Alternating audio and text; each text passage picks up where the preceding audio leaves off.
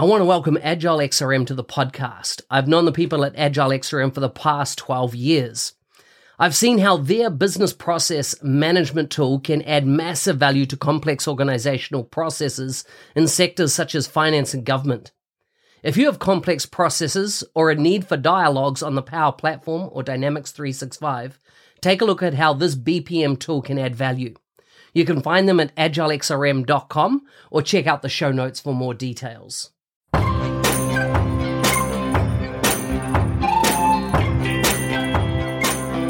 Welcome to the MVP show.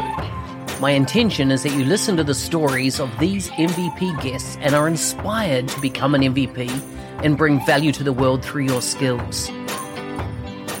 If you have not checked it out already, I do a YouTube series called How to Become an MVP. The link is in the show notes. With that, let's get on with the show. Today's guest is all the way from Ontario, Canada. He works as an associate director and Power Platform practice lead.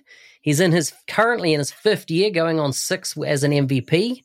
He's the author of a book called Agile Office 365. You can find him on Twitter at H. Koutoroo. Welcome to the show, Hanieh Koutoroo. Thank you.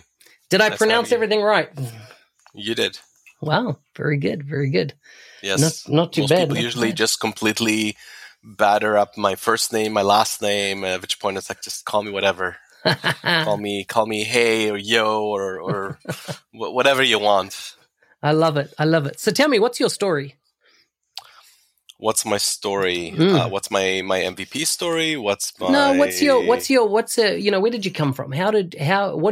Tell us a bit about things that are not related to MVP, not related to tech, but tell me about, your work, your fun, your play, your family, those type of things. That's a big one. Very diverse, but I would say career-wise, I would have never thought I would be ending up as an MVP or as somebody who's working in the Microsoft space. When I was in university, originally I really wanted to go into engineering or architecture, and then later on I was kind of hoping to go to medical field.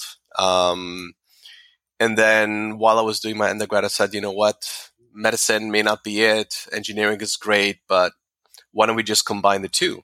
And I was actually looking at a field called biomedical engineering. And so I spent my first 9 years of my career, I actually did a master's in computer-assisted surgery. And then I spent 9 years working in the field, published 4 patents, specifically in the orthopedic space. And yeah, that was really exciting. And when I talk to people, even today, I left the field in 2007. And even when I talk about it today with people, they get very, very interested, very excited, because I was literally doing augmented reality before the term was invented. Because augmented reality is something that's, I probably would say, less than 10 years old.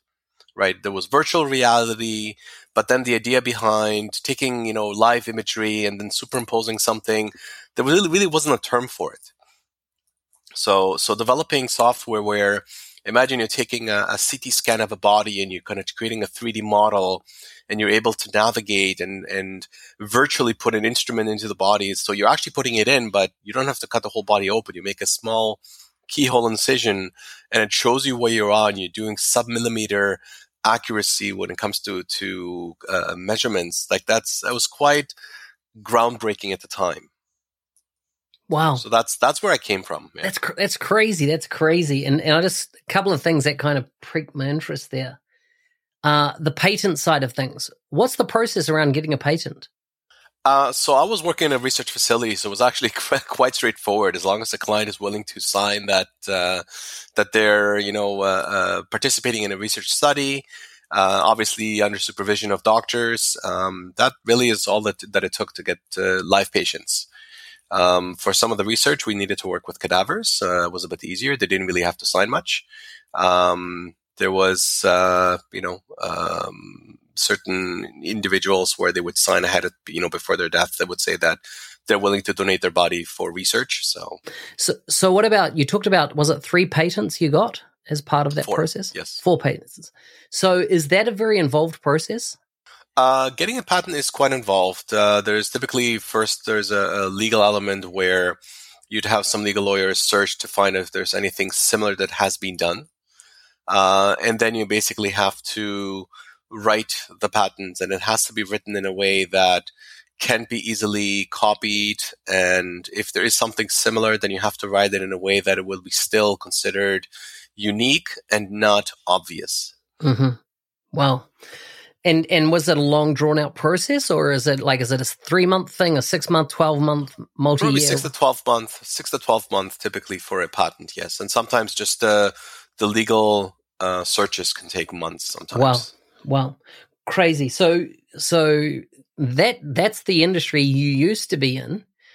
Tell me how you crossed the bridge. How did you come into the Microsoft side of things and get into, software, things like that, from what you were doing? Yeah, so it was a bit of a change in... so the company I was working for, technology was very expensive at the time. I was working on silicon graphic machines, if the audience, or if you remember those. Yep. So a system would typically go for close to $1 million. And so hospitals don't have that kind of budget to spend. And orthopedic companies, often what they would say is they'd say, okay, we'll buy this computer for the hospital as long as the hospital's committing to using so many implants for, at a minimum for their surgeries, right? So, orthopedic implants are very expensive. And so every company tries to get their foothold into a hospital, right? Because they typically within an hour, it's like several $1,000s of just hardware that's being spent. So for them to throw in, $1 million, sometimes it's not a huge deal. If you imagine how many of those surgeries they can do, maybe 6 or 7 a day, you multiply that by the number of days and how many surgeons you have working in parallel. Then the cost has come down significantly from SGIs. They went down to using PCs running on Linux. So the cost became, a few thousands as opposed to $1 million. But there were some changes, and then there was some company reorgs and everything. And essentially the division I was working for was sold to a company in Germany. And so literally there was about 150 of us that were left out of a job overnight.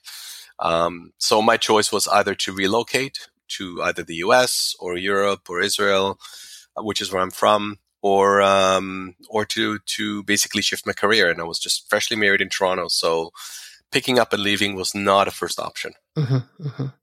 So tell us a bit about your family.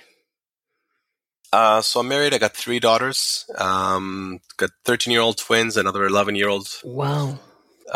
So they're a handful. My younger one, my 11-year-old, she's very much interested in technology and robotics and everything, so she's taken after me.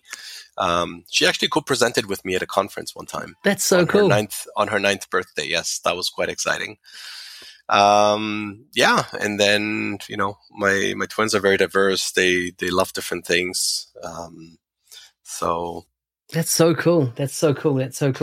So tell us, how did, bring us up to speed. You're obviously in the Power Platform space now with Microsoft. I take it your yes. MVP is in that area. Tell us a bit about that journey. How did you get to where you are now? How did you end up, 5 years ago getting your MVP? What was that journey for you? So I've always liked giving back to the community and presenting and the whole social element of it. And I've been working with a number of people at the time, and I was doing some blogging and I was doing some presenting, not a lot of it. And it was actually a colleague of mine who at the time said, hey, you're putting out some good materials. Why don't you get your MVP? And I always thought, MVP is kind of, it's like for demigods, right? It's not for me. I'm not that caliber, and I never thought of it. And basically he said, no, just keep it up. And he introduced me to the CSM, which is the community manager for Microsoft for the region. Had a couple of calls with the individual, and he basically says, here's an Excel, fill it out with all of your contributions.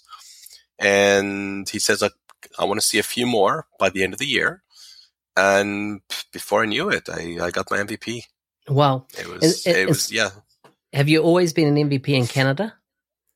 Yes. Because this is my experience, right, is that when I used to go, when we had in-person MVP summits, the Canadians were just next level amazing with how they showed up. You know, you're in your red and white. You had awesome jackets, awesome merch, and it was kind of like the Canadians were seen as the pinnacle of their CSM was just like the best and like the merch and stuff. Were you in it when that kind of stuff was happening? Did you make it for some MVP summits? Yes, I went to, I think, 3 MVP summits before COVID hit. So if you actually look at some of those pictures and you'll see kind of front center, I'm there. So yeah, the energy is just amazing. I crashed one of the Canadian photos. There was a big photos on the staircase in one of the food locations. It was an after party type event on Microsoft campus. And I had something similar to what everybody was wearing, so I was just got in there, and so there's a random Kiwi in the Canadian group photo at one point. So what area of technology do you mainly work with? You know, Power Platform's kind of a very broad collection of technologies. What have you really honed your skill on? What area do you excel in? Do you tend to be most focused on? So of the Power Platform, I spend most of my time in Power Automate and Power Apps. Less so with Dataverse and Power Virtual Agent. And I would say even within that space, I'm focusing very heavily recently on governance. What I'm finding is there's a lot of organizations who are rolling out Power Platform, and it's basically say, let's turn on the switch, and we're going to have a whole bunch of citizen developers. Let them have fun. Let them innovate. Let them simplify and streamline their business process without any thought put behind it. What they don't realize is that, you know, of course, you know, give that example of Spider-Man, right? With a lot of power, with great power comes great responsibility. But it literally is like that. What sometimes IT fails to realize is that you are equipping your citizen developers with tools to achieve a lot in a very short amount of time. You can delete an entire SharePoint environment in a very short amount of time, right? You can cause some serious damage if you don't know what you're doing. You can create data loss if you're not putting the right guardrails in place. There's a lot of things that can go wrong if they're not properly governed. And so I did a survey online on LinkedIn about 2 months ago, just to find out, you know, who in your organization is actually managing the Power Platform. And so I think it was about 50% or so said that it was IT.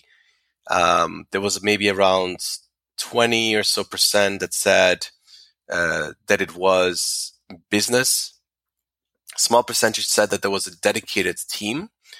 And what was surprising is that 30% of companies, there's nobody who's governing the Power Platform. It's a free-for-all.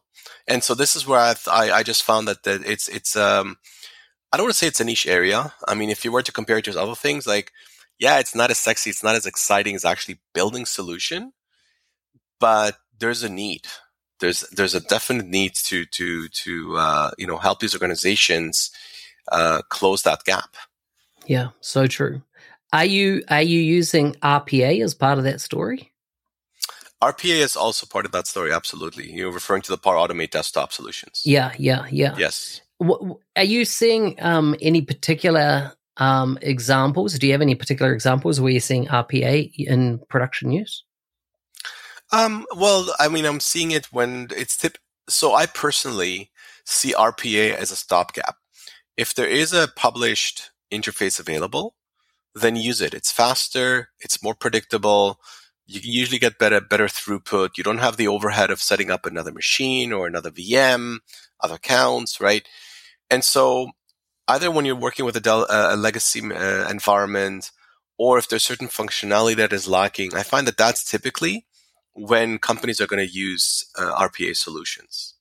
But once there is a more favorable solution available through direct access, then that's how companies would typically like to go. Yeah, absolutely. So when you think of all the projects that you've been involved in over the years in the Microsoft space, kind of, are there any three that really stand out and why? Oh, wow. That's a really loaded question. I mean, one particular one that we literally took a religious institution from the Stone Age to a very serious digital transformation. It was really looking at everything that you do, which is, it used to be all on paper. There was almost no computers being used at all, to almost everything that they were doing was now being done online, which includes also, if somebody wants to become a minister, the whole pathway to all of their studies and their certifications and their reviews and their, like, everything was all being done through the Power Platform and SharePoint and other automation tools. So it was kind of great to see how even in those kind of areas, technology still has a good fit. Mm-hmm. When you look at, are there any others that pop to mind? Other ones, I mean, not right now. Maybe if they come back later, I'll go back to that. Is there when you look at the type of organizations you've worked with, what's the typical profile, if you like, of organizations that come to you to use your service? Are they, do they have a massive challenge? Are they wanting to innovate? Are they like fully like a paper-based, like the one you mentioned, or Access heavy or Excel heavy, or is a NAP modernization program? What are the reasons they're coming to you? So I would say one category, when we work with financial organizations, they are inherently very Excel-based and very manual process-based. So they come to us to say, okay, we need to do better. We have a lot of people where all they do is just copying and pasting data between Excels. It's time consuming. It's error prone. It's not the best way. So that's one category where we're actually working with CFOs and financial and accounting departments or finance departments, organizations to digitize and optimize their business processes. Another category that we have are companies who are using the Microsoft stack today. They're interested in getting into automation. They're not doing it yet, so they're more cautious, I would say. So for them, they would say, let's build the governance first before we start building any solutions, because we want to make sure that we're doing it right. And so for them, they would start with establishing the governance and establishing the rules of how things are going to be shared, who can build, how they build, how do you approve something, and all of that. So then we have these cowboy companies who just love to, they need to see a new tool nice and shiny. They just roll it out and hope everything's going to go well, right? And then after a while, they realize something goes wrong or somebody's having an issue. And then want to start put the brakes on. And they call us and say, oh, something's happened. We don't know. Maybe you can help us assess the situation and, usually we'll do an assessment. They say, we don't think it's being used very much. And then they're sometimes shocked to find out just how much the proliferation of the Power Platform has taken roots in their company, right? Because it is easy, right? It's easy to build solution. It's easy to automate. And then if they really want to put the brakes on and take a step back, they realize, okay, that's a problem now, because now organizations, departments have become dependent.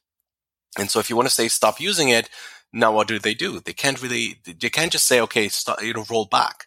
So that becomes sometimes a bit trickier. You have to almost like do a microsurgery to pinpoint exactly the source of these problems and then fix them. Yeah, makes sense. Well, this has been really interesting talking to you and seeing your experience. Just to wrap up, tell us what impact achieving MVP has had on your career. Definitely it helps in terms of exposure. So it's in terms of clients, for example, when they hear that you're an MVP, they are sometimes more inclined to listen to your opinion, especially if it's a tiebreaker, right? If one person says one thing and you say something else, they're not exactly sure. Having that MVP gives you the advantage, something, not always, right? But it does come sometimes give you an advantage as somebody who has more in-depth knowledge, who's better connected with the Microsoft team, right? So while as an MVP, I cannot tell you certain information that Microsoft tells me, I can guide you in a certain directions, right? So as a client, for example, as recent as 2 years ago, I could guide clients who said, okay, we want to do this, this big custom solution on Skype. It's like, maybe you look at Teams instead, right? Without calling it out. Until it was actually announced, we couldn't really just tell the client Skype is dead, right? So that's just one simple example. But there's other solutions. You mentioned RPA before. So when the solution was actually purchased by Win Automation and integrated into the Power Platform, again, it was something that I've known about. And when clients would say about what is Microsoft's answer to RPA, I would say, well, I'm sure they're working on something. Stay tuned. Don't hedge your bets on the competitors because there may be something there because it is part of a full solution of a part, for automation solution. So having something for RPA is definitely there. So again, without going into the details, that is something that I find is very valuable, as well as just building a great network of people. Like for me personally, is I love to travel. And so I actually took my wife to, just before COVID, I took her to Portugal for her 30th birthday and actually met up with an MVP, and she took us around and showed us certain parts that normal tourists would never see because it's not something that's in the tourist books per se. So for me, the social aspect is a really important part. It's not all about the contribution. It's not all about the business. A lot of it is also personal. Hanieh, thank you so much for coming on the show. My pleasure.